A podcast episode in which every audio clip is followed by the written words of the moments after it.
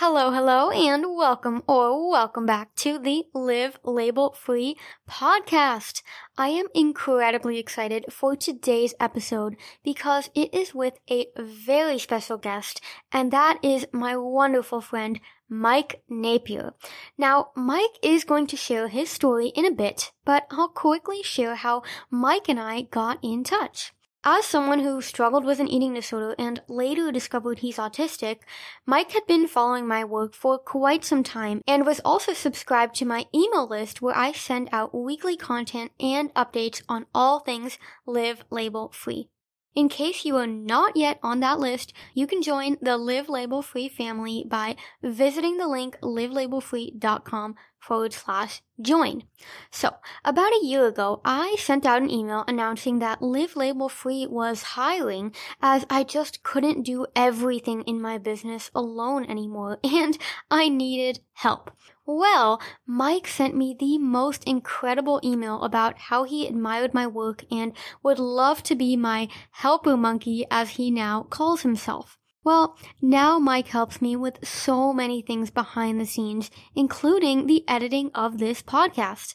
I seriously do not know what I would do without him on the Liv Label Free team. And considering he has lived experience with autism and eating disorders, we both thought it would just be the best idea to have a chat on the podcast together.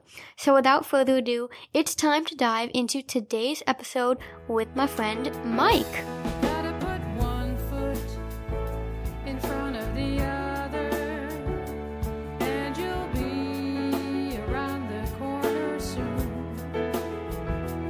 Welcome to Liv Label Free, the podcast, where you'll learn to let go of limiting labels and embrace your unique brain. As my mom says so beautifully in her song,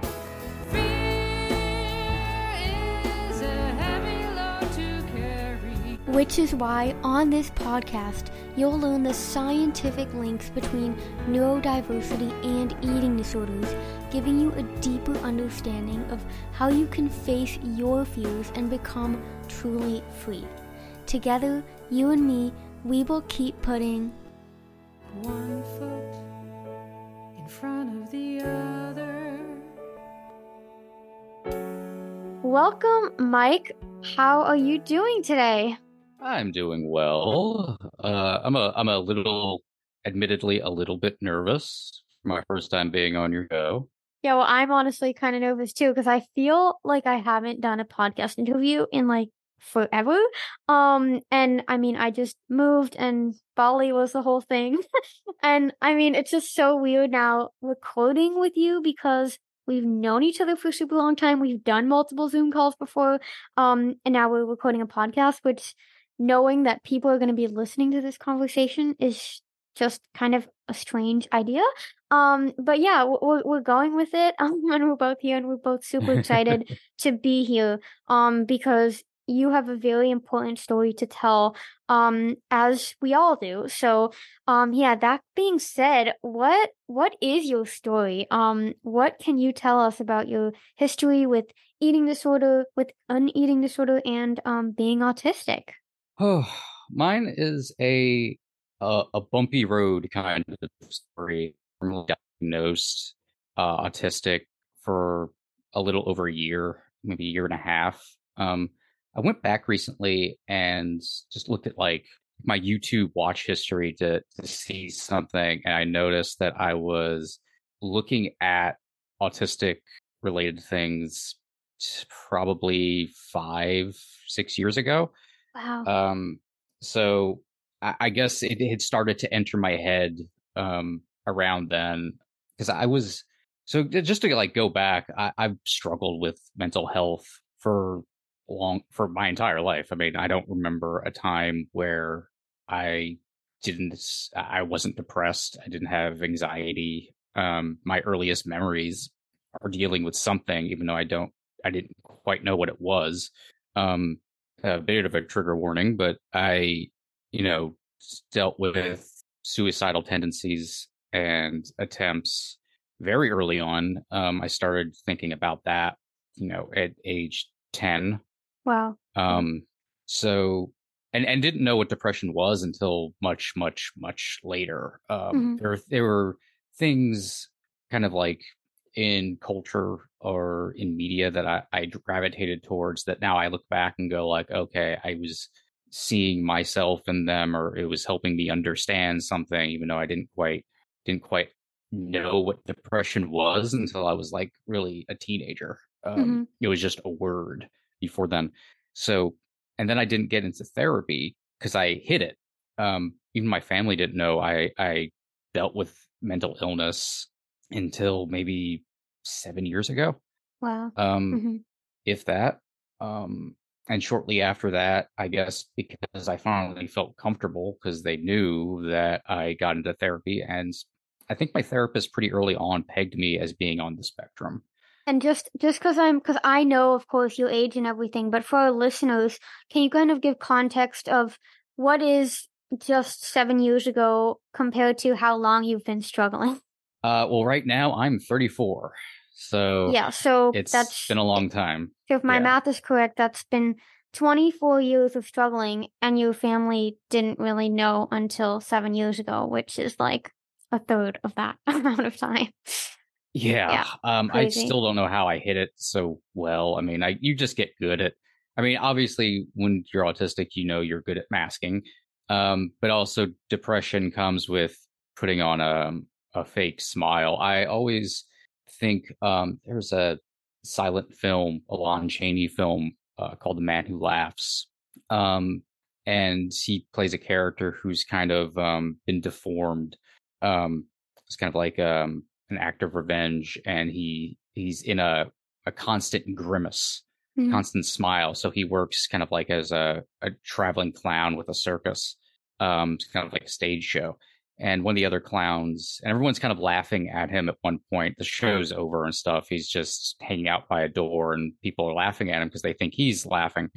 And um, and he's trying to tell them like I'm not smiling, like I'm not laughing, Uh, like stop laughing at me oh, because he has that other- clown face. yeah, he's in a see. constant grimace, and one of the other clowns comes up to him and he's wiping his makeup off, off and stuff. He says, "You know, Gwynplaine, you're lucky. At the end of the day, you don't have to wipe your smile off." hmm And he's cr- and Gwynplaine is is crying, but Mm-hmm. you can't tell he's crying, and like that's depression to me. Wow. Is is you're just walking around that way and you're dying slowly inside, and- but you no one notices. You know, you're in a room and your heart's pounding a million miles an hour, and you look calm. You know, I- I think people with depression have an uncanny ability to be eternally calm, yeah. at least on the outside. I love that. I love that metaphor, and it, it's really reminding me a lot. Um, especially when you touched on like autistic people are good at masking. Is that I think it there's really a parallel between autistic people are so good at pretending we're fine, we're okay, while inside we are burnt out, we are exhausted. Um, and and we we we feel like we can't sustain this faking who we are, yet we see no other option. like it's like we've this is who we've been. This is what we've been doing for however long we remember, you know, having a conscious thought.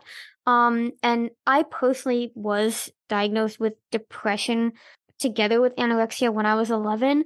Um, but like from this description and just kind of upon self reflection and just reflecting as I wrote my book Rainbow as well, I I personally don't believe that I ever struggled with clinical depression. I think for me it was more of a f- form of autistic shutdown. And I, I definitely do know that a lot of autistic people do also struggle with depression. Um, but I, I do think that there's a difference between basically autistic shutdown and depression because how you describe it, this like this really deep feeling of, of just sadness and dying inside. Um, I mean, that sounds really intense and, and I, I don't even, I can't even imagine what, what that must feel like because it's not a feeling I personally resonate with. So I did just want to throw that out there. um, because I do think it's important, you know, to acknowledge that, um, as, as people, we will not always firsthand understand others, even if we ha- do have same, similar diagnoses. Um, and kind of also with regards to the masking, um, I I love that you are on the podcast as a male eating disorder sufferer and autistic person who is saying I I was so good at masking because I do feel like even though there are a lot of stigmas around autism in general and especially like autism in girls, I think a really common stigma is also, yeah, well, girls are better at masking and that's why they go undiagnosed. But I'm like, yeah, but that doesn't mean that males and men and members of the LGBTQ community are are not good yeah. at masking, right? Um, so so I just also wanted to point that out for our listeners. Um, so yeah, kind of you just touched on kind of your depression and um sharing how you've been kind of interested in autism for some years now and you were diagnosed last year. Where and when did your eating disorder kind of play into all of this? uh, it was probably about six years ago. Um, everything kind of runs together now, uh, post COVID. Uh-huh. But um, I had developed ED around then, um, around six years ago. It kind of started out innocently enough. I mean, oh, it always does, to. right? Yeah. I just thought I was being healthy. exactly. I I didn't have a good relationship with food before this, and a lot of it had to do with depression. I depression ate. Um, definitely, I used food for self-soothing and stuff. And of course, there's nothing. Food is comforts. Food mm-hmm. is soothing and all that. But like all things, it can be taken in a incorrect direction. Yeah, yeah, kind of. Yeah, just not to interrupt, but just to elaborate on that. I mean, I love that you just pointed out like food is a joyful thing. Like it, it can be a joyful experience, but if it's the only source of joy in your life, I think that's kind of where where it tips the scales into what what's going on underneath you. Exactly. And you know, I I had for years and years I had wanted to, you know, get better shape, get get, you know, get healthier. And you know, I never learned about nutrition or anything until that point. Mm-hmm. Um and you know, of course knowing about being on the spectrum, I can understand like this this stuff became a special interest pretty quickly. Mm-hmm. Um, I'm a nerd, so I'll just start immediately nerding into any subject, uh, especially when it involves science and oh, things. yeah, so you know that, me too. so yeah, so soon as I start was able to like start learning, like, oh, that's interesting, that's really interesting, that's interesting too, and then it mm-hmm. just you know it all. And at first, it was fine. You know, things were actually mostly okay. Um, I was I was improving my relationship with food um as far as like depression eating and and mm-hmm. things like that and I was really enjoying you know I, I started you know boxing and doing other things because I've always liked lifting weights and and stuff like that and it was it was helping my self-esteem a lot and I don't have a self-esteem mm-hmm. and of course it helping my self-esteem is faux helping my self esteem. Yeah. Uh, whenever you're, you know, looking good physically, you know, I, I obviously had some body dysmorphia problems. I still do.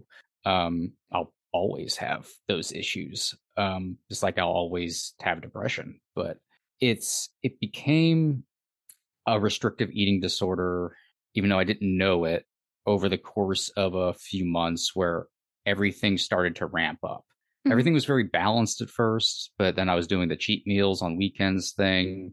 Uh-huh. Um, and you know, a lot of those things at first were working for me. I wasn't really thinking about food or or eating or mm-hmm. anything mm-hmm. outside of like, yeah, whatever. You know, I would work out. I you know had certain certain habits. Um, you know, I wasn't really working at the time, so uh, but I was doing other things, and then it started to encroach on my entire life until right. it became my entire life. And it was at that point, um, you know, the cheat meals would start being put off, where mm-hmm. it was every weekend to maybe just Saturday to, well, I have, I'm going to go to like um, a comic convention a couple weeks, so I'm not going to have a cheat meal for the month leading into it. Right, right, like creating uh, that buffer. So, yeah, yeah, just so I can feel more confident based on how I look, you know, things like that. You know, mm-hmm. I never had good self esteem and yeah, um, a lot of like self hatred problems and, and stuff like that. So anything I could do to alleviate that, I get into, and that's what led to binges. Mm-hmm. Um, I began to binge eat, um, which then was just like horrible self hatred, and I would fast for 24 hours coming out of it. Right, because you need, Um, yeah, you feel like you need to like compensate for everything you binged on. Yeah, exactly. And I I dealt with depression and everything for so long. It's like I knew the ins and outs of that.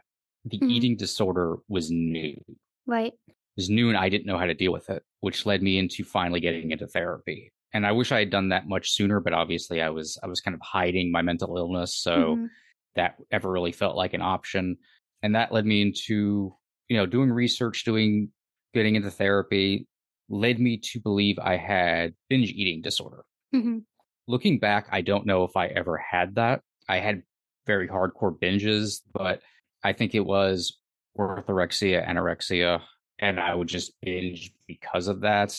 Um, but there is a stigma, especially at the time. Um, if you're a guy, you get binge eating disorder. Oh yeah, yeah, yeah. You don't guys get don't anorexia, get anorexia, because right? Yeah. yeah, you, uh, guys, you know how guys eat a lot. You know, it, it's it's that. Mhm. Um, and my therapist meant well, but she kind of continued that in a lot of ways. In a lot of ways, she actually kind of worsened things. Um, Yeah, I feel like. I feel like but, many you know, many therapists do in the sense that they often confirm kind of what you already believe, even if these beliefs are not healthy.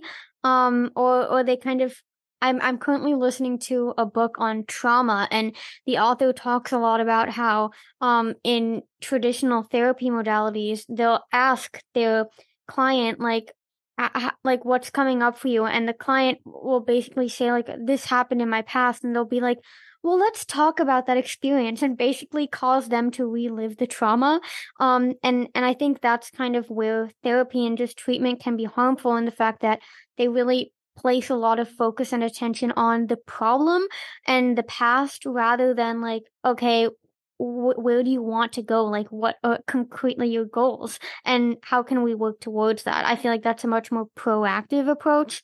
Um and and yeah also touching on what you said regarding the binging and how that was just a response actually to the restriction and the orthorexia and the anorexia.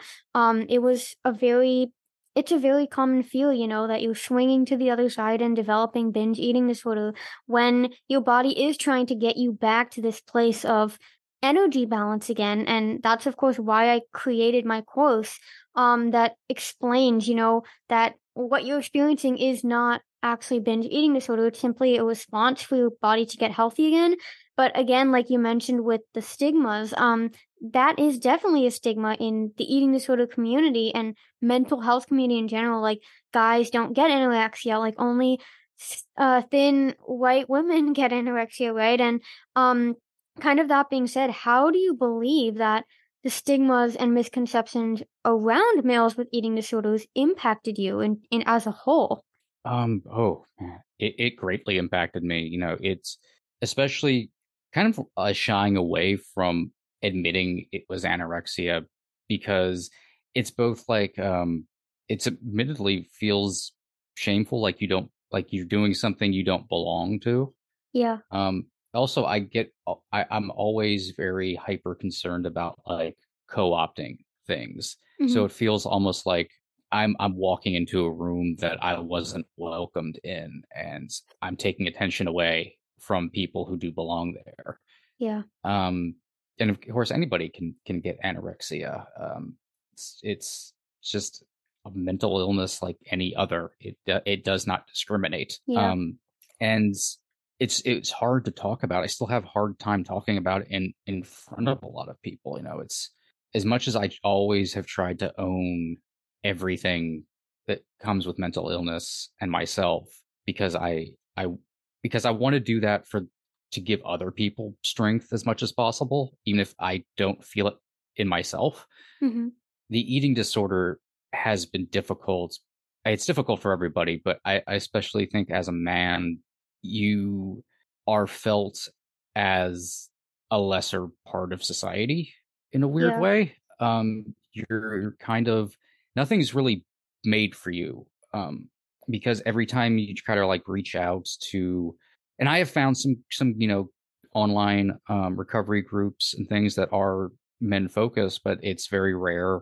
You know, they're not as regular. hmm Um, and a lot of I find that a lot of language discounts you. And I think when you're in a vulnerable place, anytime an opposite language is used, it feels like a little bit of a, a prick in your heart. Yeah. Like no, just it just yeah. takes away a little bit of energy from you. Yeah, no, I, I can definitely see that. And I think, I mean, the stigma that exists around males with eating disorders, I feel like is kind of a similar stigma that exists around girls who are autistic. Um, it, it's yeah. almost like flipped. Like, oh, only boys get autism, but only girls get eating disorders. And I mean, many of the studies also talk about like, yeah, um, same things, but when we look at these studies and, and who they're being conducted on, I'm like, these studies are the very definition of stigmatization. Um, and I think that's kind of also where the, that danger of labels comes into play a lot, like you just mentioned with the language. Um, but, but also the entire kind of concept of different types of eating disorders like anorexia, bulimia, um, binge eating. Um, and now we also have like atypical anorexia, right? An eating disorder not specified and, and ARFID is in there too, which many people with ARFID there's also mixed feelings about like I don't have I don't suffer from ARFID, but I have ARFID and and that's just who I am. Like and just seeing it as a form of neurodiversity I just I think the problem with these labels is exactly what you're saying is that if you don't feel like you exactly match the description attached to that label, you feel like you don't belong, you feel like you don't deserve that label. And this is where atypical anorexia, which is of course I'm putting quotation marks in the for people who can obviously not see me right now um is is that right that um I d- I don't deserve anorexia because I don't match typical anorexia even though atypical anorexia basically anorexia while not being severely underweight and not fitting that stereotype is most likely much more common.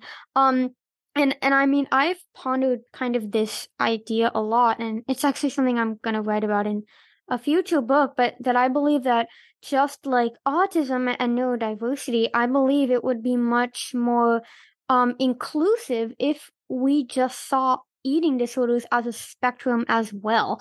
Um, because I yes. think the only thing that defines uh, an eating disorder versus just like eating in a certain way, like many autistic people do, is if it inhibits your quality of life. Um, and you kind of touched on that earlier. You were saying, you know, I felt like I was eating balanced. Like I didn't really think about food. It, wasn't really a big part of my life. It was just kind of a side thing. But the moment that my entire life started revolving around this and and I just you know, couldn't live my life anymore because the eating disorder was obstructing that. I think that's when when it takes the makes a shift into disorder. And I think that's also why many people with ARFID, you know, who are so called by society are deemed as picky and restrictive, avoidant eaters. But I mean, if their way of eating is not going at the cost of their health or happiness or quality of life, I think that's where these people advocating for ARFID is not a disorder are saying it's not a disorder. This is just me, and I'm always gonna have ARFID.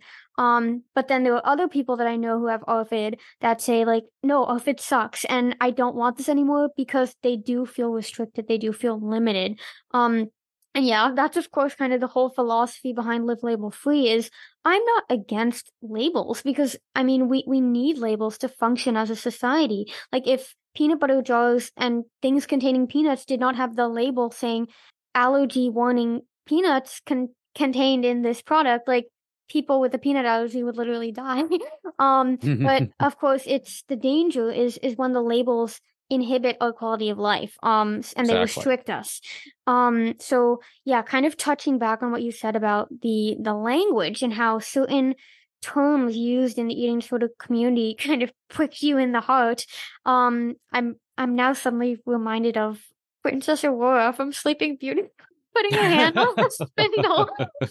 I don't even know why that came up in me. Um, but probably because someone said that my book Rainbow Girl looked like a new Disney character. Um, which I can totally a little see. bit. Um, and the book is laying right there, so I'm just a lot of thoughts are mixing in my head right now. Um, but yeah, kind of that being said, um, how do you believe that we can improve the use of neutral of neutral language and create more inclusivity in the eating disorder space? I think it's important to separate when you're kind of speaking in general eating disorder terms, this is this is true of whether or not you want to be inclusive to men, but also of being gender inclusive, Mhm. um, and all that is, I think, separating whenever you're being you're talking specifically about problems relating to women, problems Mhm. related to um, cis women, Mhm. um, or problems related to men or cis men, or problems related to LGBTQ plus. I think separating whenever you're being specific and whenever you're just being general. When you're being Oh. general, I like that. Mhm. yeah, when you're being general, use neutral terms. Yes. Uh, I think you don't understand. I think a lot of people don't understand how far just saying your or them or they or our can go. Like just Yeah. simple little pronoun changes. Yeah. Like um, I use a recovery app that's helped a lot, and like actually usually after you log food, it gives you like um, a quote or something like that, and very often, and I kind of have to like, ugh, is very often the the quotes have like her or she or something in there, and and and look, I, I'm being I'm going to be very honest with you. I actually don't get along with men very well. That's why we're Um, such good friends. yes, exactly. Um, I'm I, I'm not exactly what you would call like traditionally masculine or anything like that. Mhm. Um, I don't know what sports are, but um, I read comic books. But um, I it makes you feel like you're abnormal when you already have something that makes you feel abnormal yeah. um and it can create like a bit of a feedback loop like uh, one of the reasons i started listening to you is because i heard you using those neutral terms when Mhm. discussing an eating disorder um i've heard that on podcasts and i've reached out to people on instagram to thank them for using those terms you know just don't it's the little things that go a long way Yeah, you know you yeah, don't it have to is. like yeah you don't always have to go with you don't have to stop and go like and also men always get this but and and try to be inclusive on to there's some differences in how men experience it right. versus women you know yeah. um we hear a lot about women losing their periods and and all the all the just horribleness that that goes along with that but there's also biological components that happen to men that aren't discussed you know, yeah. sex yeah, drive goes out the window um, Yeah. completely. Um, our our bodies have different um, physiological reactions to restriction Mhm. than than women.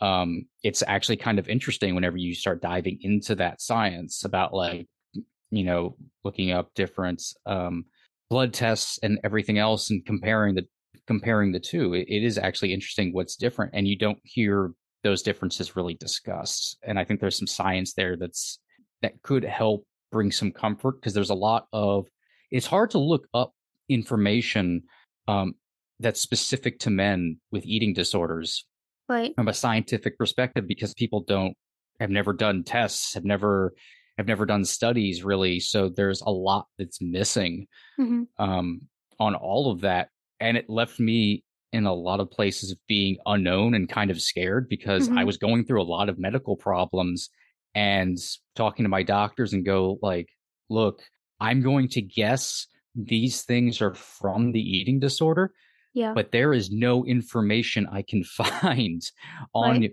men with eating disorders. So I don't know what this could be or what this could be. So it's like I'm having like a spinal tap or, you know, I'm having like a spinal bone, uh, I'm having like a bone marrow biopsy right. to see if I have leukemia because there's not information on whether or not my li- what low white blood cell count is from ED or I'm dying. Oh, this, sorry, this is so interesting about the white blood cell thing. Just, I'm just really excited right now because I have low white blood cell count as well.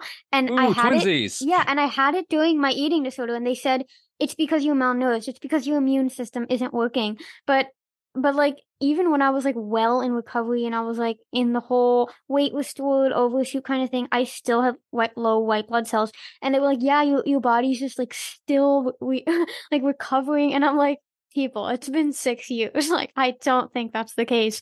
Um, and it's funny because literally last week, last week, two weeks ago, I have um a client um who's part of the LGBTQ community.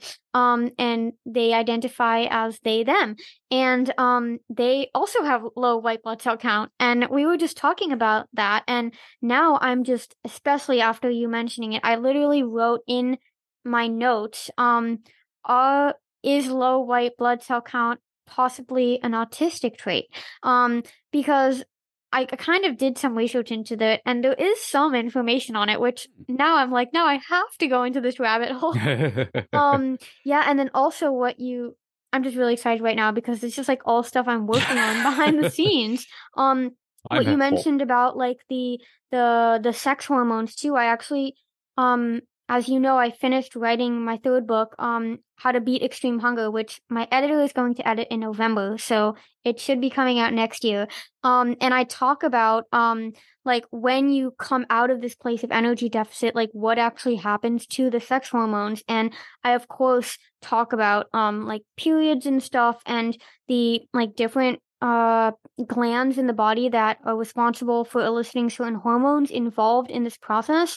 Um, but I I wanted to make my book as inclusive as possible, so I actually also talk about um, the male the male hormones and and kind of how this also ties back to stress. And I'm just gonna have to, Mike. I'm just gonna have to send you like this chapter. Um, so everyone oh, who's listening do, yeah. to this, you're just gonna have to wait. um, but but yeah, I, I definitely agree. Like this is obviously why I wrote about it and spent much of my precious time in Bali doing this research is because it is so important that we include everyone. Because as you said, eating disorders do not discriminate and only talking about like, yeah, like women lose their period. Like we're just, dis- we are discriminating against a majority of the population. um, including men and of course members of the LGBTQ plus community.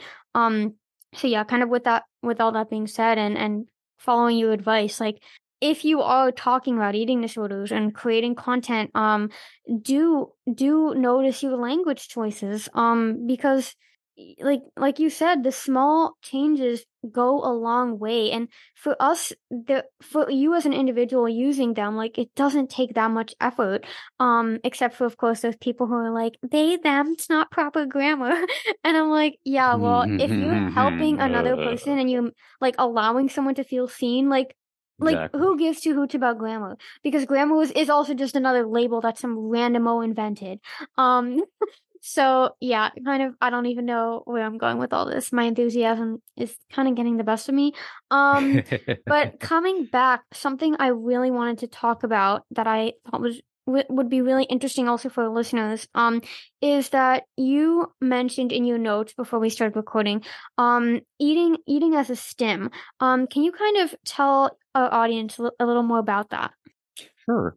Um, I guess it's something that I kind of like stumbled into looking back at my life, you know, now post diagnosis mm-hmm. and uh, examining like, okay, what was what was me stimming, what what wasn't, and a lot of my quote unquote problems with food prior to developing the ED, because I kind of separated them, even though I didn't have a good relationship with food, that it wasn't eating, it wasn't disordered eating, it was just not a good relationship with food. You know, it's Mhm. it's kind of more like more subtle than that.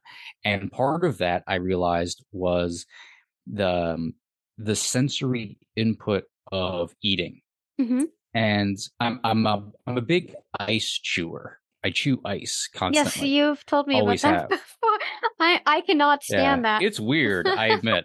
it's it's it's weird. Um and, I, and then as soon as I'm done, like I I'm my mouth's so numb, I can't like blah, blah, blah, I can't talk and I'm cold and shivering, like, but it's so good. I, wait, I, Um, I need to tell you because I'm I'm completely the opposite. I'm like a, a hot person food. Like even in the summer, I will eat hot oatmeal, and like the the famous not I don't even know why I said famous, but like the thing with me is that like Livia in our families, like Livia always needs a microwave. Like if we go on vacation and there's no microwave, like I will literally go buy a microwave so I can microwave my food. Um, and as a kid, that was always like the disaster. Like in restaurants, I'd be like, the food is not hot enough, and like they would need to go take it back and like put it in the microwave. Um, but what happened a lot of the time for me, um, is I can also be very impatient when it comes to food. Like if I want to eat, I want to eat now, and I don't want to wait. Um, And so what I'll do is I'll I'll blast it in the microwave, whether it be coffee or oatmeal or bread or whatever it be, and and then I'll like immediately like shovel it down and and then I'll burn my mouth and I'll be like, okay, now I need to put ice in my mouth, but I hate having ice in my mouth in contrast to you. So that's kind of my my constantly switching. Um, and I was t- I saw a meme the other day that was like autistic people are either like eating really fast or eating slow. Like there's no in between. and I feel like that's it's true. Yeah, that's me too. Like I either want to just eat and get over get it over with, or if I'm eating like while um reading my notes or while working on my book, I'll be like so engrossed in my book that I'll be like, oh, there's there's food actually like next to me. Um, and then it'll be like an hour later. Um, so yeah, I feel like that's a very a very common just autistic thing. Um, it's like we're never just like in the middle. We're either like one extreme or the other. Same with my energy. I'm never like just like neutral. Like I either have a ton of energy or I'm just so tired and just need to lay down. um, so yeah, yeah. 90 percent of the time I'm about to take a nap at all times or I'm manic. There's yeah. no difference.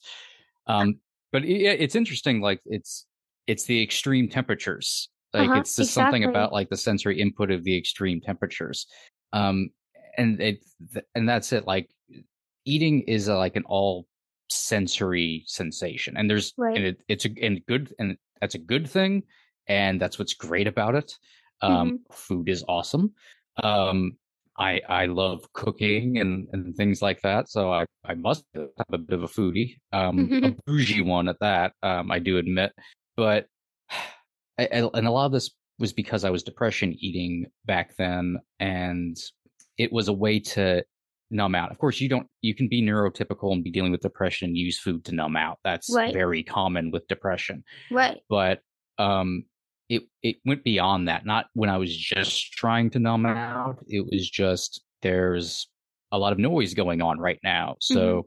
let me eat a lot or something like because that will like yeah. it, it's it overtakes all of the other senses. You know, I've kind of realized I don't um whenever I'm eating because it's such a it, it has so much sensory input going on yeah. that it's difficult for me to go am I done? wait, am right? I actually tasting if this is good or not? Yeah. It's um and I actually gotten better at you know, I got kind of into like traditional, you know, like actual mindful eating, not like weird bougie bougie uh mindful eating. Take uh, five uh, bites and put your fork down to enjoy and savor the textures while taking in your environment. yes. and, and it's like there's a lot of that stuff I, I really like, you know, but it, there's more to it from like a fundamental like philosophical point of view yeah. that I, I, really like. Like I remember when I was I was reading mindful eating was the first thing like my therapist gave me. Mm-hmm. Um, I don't see her anymore, but um, and it, the book was very helpful. And but I was um, you know, reading about like there was like this mindful eating um retreat or something, and they like ate a single raisin over the course of like 30 minutes or something. Oh my, something ridiculous that like honestly that. Honestly, sounds but just like all, a was, very tortuous experience to me. but it was also like not something I would never do, but I'd also find stuff like that interesting, like because I get stuck on like very philosophical terms of like if I'm eating a food like this was I'm at a restaurant, like this was actually prepared by hands from somebody. Mm-hmm. You know, it was put together and then the recipe came from somewhere and each in- ingredient in it traveled from somewhere. Like yeah. it, it like all these steps got here. I this is a weird thing to get on, but no, um, no, but it's I, true. I, it's it's interesting. Yeah. Yeah, I get stuck on sidewalks. Um, th- this is random, but it's the same thing with me and sidewalks. Um, I find sidewalks kind of fascinating whenever I'm like looking at cracks in sidewalks mm-hmm. because it's like what that stands for. Like one day in the past, 50, 60 years ago, you could say, um, longer in some instances, that concrete was laid and that sidewalk was put down by people working their ass off, you know, yeah. sweating out in the heat, laying it. And then over the course of time, all the people who walked on that sidewalk, like their feet, each of their lives walked across it. Mm-hmm. And incrementally, pressure from the earth from being it being walked on created those cracks in the sidewalk.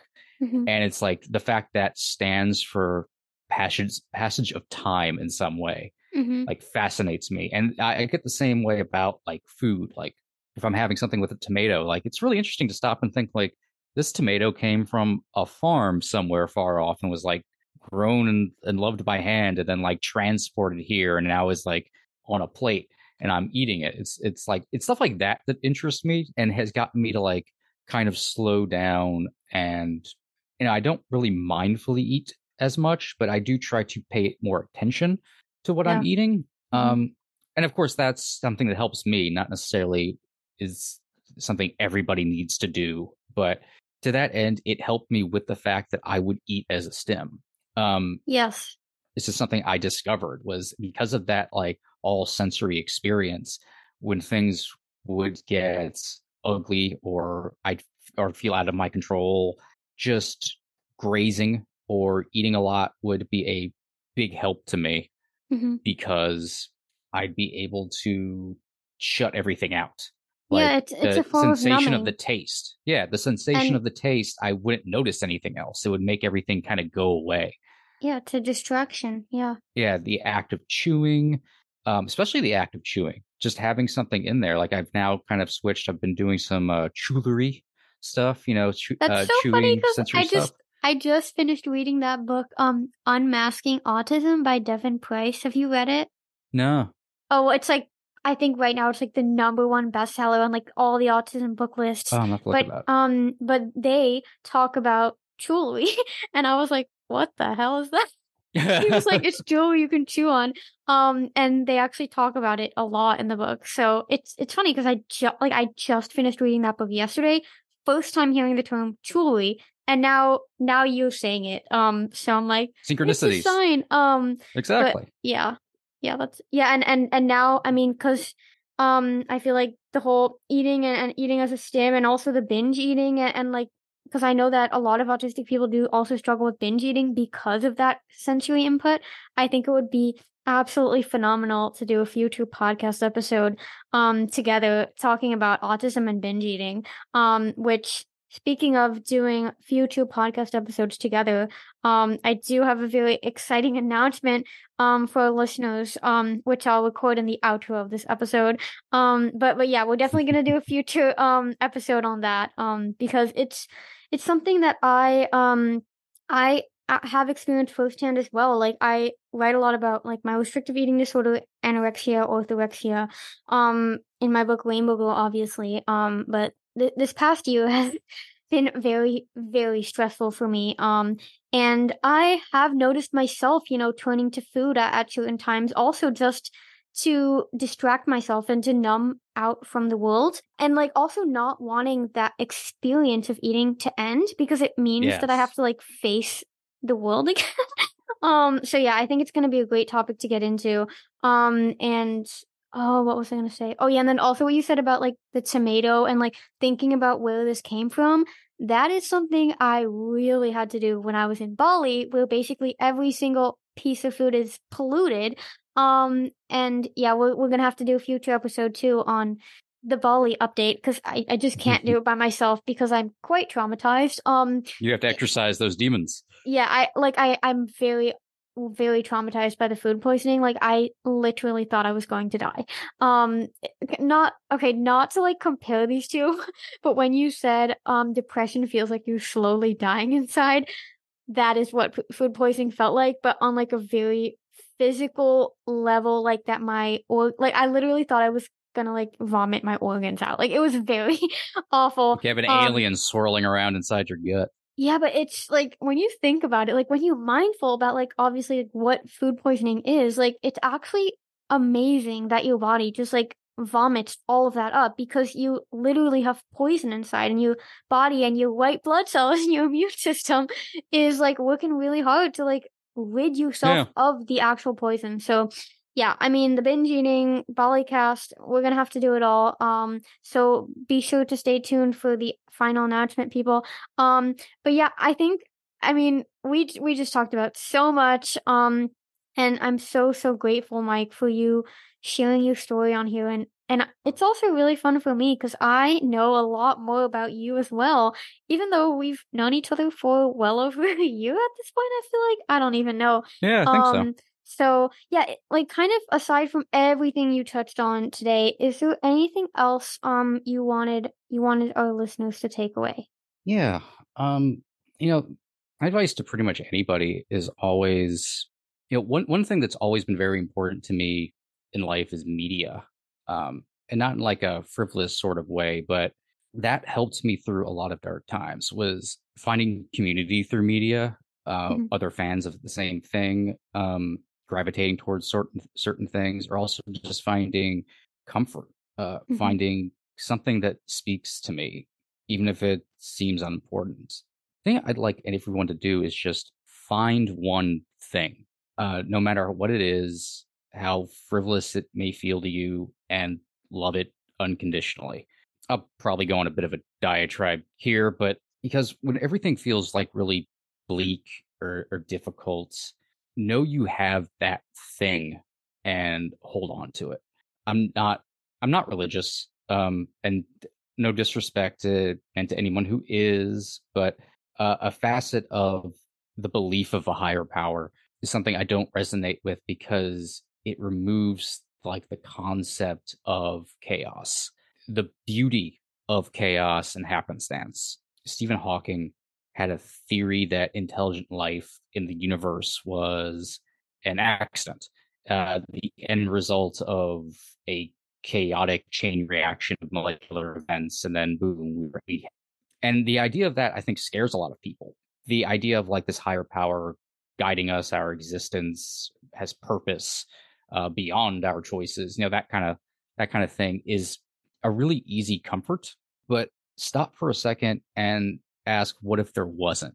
In in mm-hmm. like the grand purview of the cosmos, if there were like a time lapse from the moment the Earth was formed to the moment it ceases and freezes after like the sun burns out in like a billion years, like the actual span of time humans populated the Earth like life itself populated the earth will be so tiny you could blink and completely miss it and that, that's just yeah. the uh, enormous magnitude of like what time represents mm-hmm.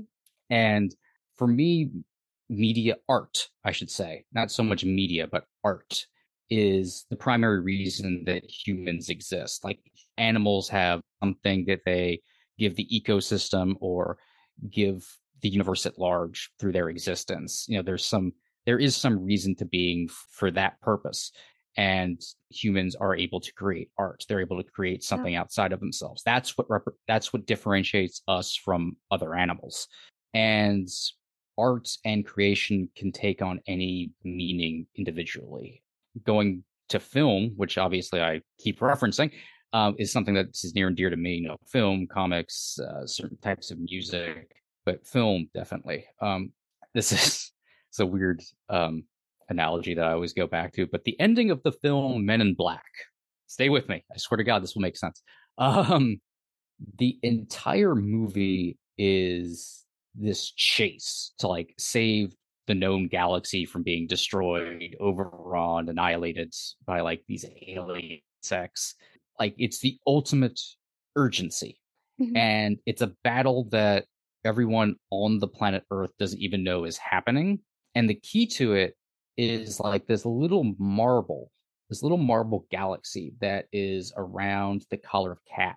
And at the very end, when all is said and done, we zoom out from the Earth, we zoom out from the Milky Way, we zoom out through the universe even further, and our universe is then contained within a little bit of a little tiny marble, and it's being played with uh by two like massive aliens, like it's a toy. Uh-huh. These other intelligent beings, and I think about that a lot. Like you can telescope that out forever and ever, ever and ever and ever. Like that universe is then in a marble, and that universe is then in a marble. There's always something bigger. Everything's small. Everything, mm-hmm. everything is insignificant. Yeah. And that can be scary on one hand, but only if you want it to be. Mm-hmm. If everything is equally insignificant then everything is equally important. Yeah. So I love that. if the only thing you find joy in right now is the next episode of a TV show you like, a book you're reading, um, a, a book on your shelf, um, a stuffed animal, a collection of stuffed animals, uh, doodling stick figures in the notebook, hmm whatever, you know, putting together a jigsaw puzzle. You know, when I was little, I would think I didn't want to be alive and I didn't know why. But the only thing was I would stumble upon like, okay, but this next episode of this show I really like, I Yeah. would miss that if I did anything to myself. And I would hold on to that thought to try to like ride through when I felt really bad. It, whatever it is for you, that is as important as the biggest thing in the universe right now. It's the center of your universe. It's just as important as your mental health, just as important as your physical health. The thing you, the thing over here you think is really important, some random chore, some thing that you're like beating yourself up for, like, oh, if you don't get to this today, it's going to fall apart. Everything's going to fall apart. It is no more important than anything else. So take Yeah. time to enjoy the thing you think is insignificant. There's beauty in insignificance.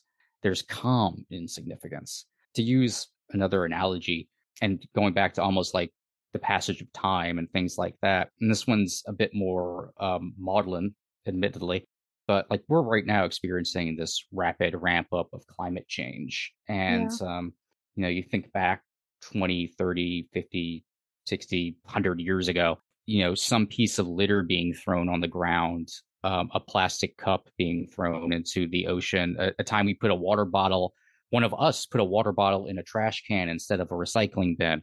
Each moment of that seems insignificant at the time, but is important simultaneously. It's the Mhm. same thing for anything. You know, don't beat yourself up for not recovering fast enough or for struggling one day versus another or for taking time for yourself. You are doing the best you can. Cherish what you want to cherish. Never let anyone tell you that the thing you like is stupid or not important.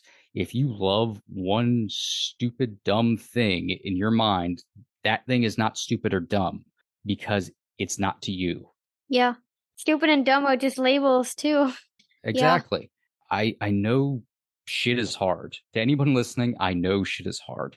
All I can promise is we can bear it all together because that insignificance brings us all into like one circle. So let yourself feel that insignificance. Have a good time with what you want to have a good time with and just say fuck it. Well, Well, Mike, I've got to be honest. I really needed that today too. Um, because I, especially with, with what I told you before we started recording, that I've been feeling so burnt out and just so much to do and too little time. Um, I've been telling myself like, Olivia, slow the fuck down. Like everything, Yeah. like everything is gonna happen when it happens anyway. So you, like the only thing, you can't control the speed of time, but you can control the actions you take within that time. Um, and, and yeah, a, a practice, something I've been needing to practice is also just accepting that I can't be on. I can't be productive all the time. I can't be working all the time because it's Yeah. not sustainable. Um, and, and giving myself time and space to say, you know, fuck scripting a podcast episode. I'm just going to watch Netflix right now because that's what I need. Um, and Exactly. yeah, and then what you just said, like thank you for that. I mean, the fact like I'm I'm getting so much about out of that and I just know that all of our listeners will too. Um and that's why I'm so excited that um you're going to be on so many future episodes as well. Um so yeah, thank you again Mike so much for being on the podcast. Um if our listeners want to get in touch with you, what what is the best way to do that? Sure. Um, I you can find me on uh, social media. Uh, Instagram, I'm uh, at Lucky Deck Napier, L U C K Y D E C K N A P I E R, because everyone always asks me to spell it all. um, same thing on X or Twitter or whatever the hell that's called for the five more minutes it exists. And I'm also uh, uh, reach me on like Facebook, the same thing. Um, I also host another podcast uh, Box Office Pulp, where we just talk about movies and have a good time. Um, try to get deep into the text here and there a little bit. And of course, anybody can reach out to me on any of those things for any reason. If you just need to talk or just want to gab about, if you want to just escape for five seconds while talking about the thing you like, or if you need to talk about heavy things, you know, I'm I'm here to be uh to be some ears and to shoulder. So anytime anybody needs anything, I'm right there. Just come find me. Yep, he's he's always right there for me too. So this it's not it's not a joke. It's just real stuff. um. So yeah, thank you again, Mike, for sharing your story and for being so vulnerable. Um, and for all the philosophical insights as well. Um, I I think as autistic people, um, we can really appreciate that on a deeper level. um, because yeah.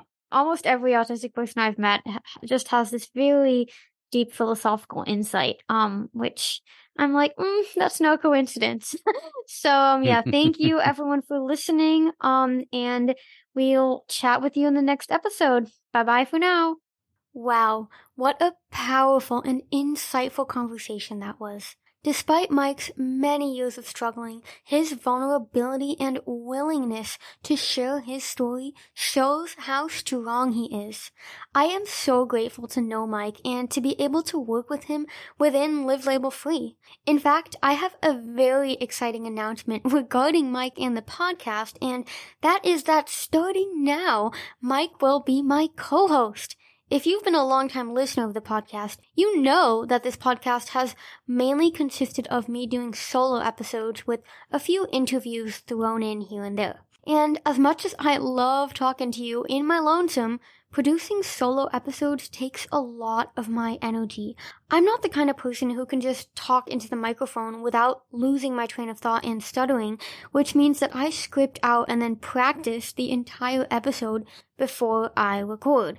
I mean, I sustained this for a while, but at this point, the task has just become so monumental that the very idea of continuing with that approach almost made me want to quit this podcast. I'm currently in a phase of burnout, so I decided I really needed to get my priorities straight. And obviously, I don't want to quit the podcast because I love connecting with you and other listeners. So when I shared my thoughts with Mike, he suggested me having a co-host so that I could just have a conversation without it needing to be scripted because I mean, a lot of what I talk about I already know and I do speak from the heart. Um, I just don't have enough trust in myself, I guess, to just speak from the heart without first scripting from the heart.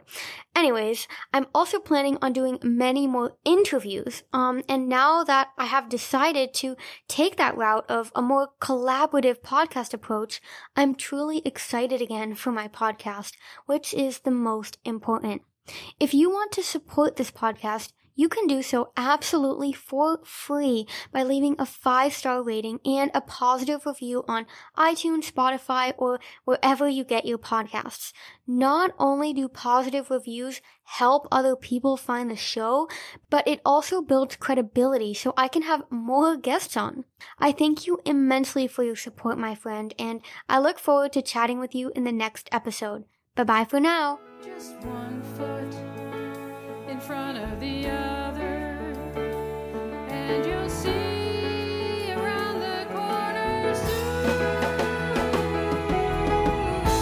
This podcast has been recorded by your host, Liv.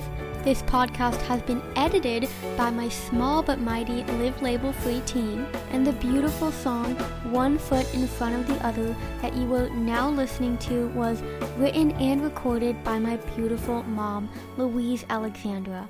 I am so grateful for my team and everyone who supports Liv Label Free. Together, we are always stronger.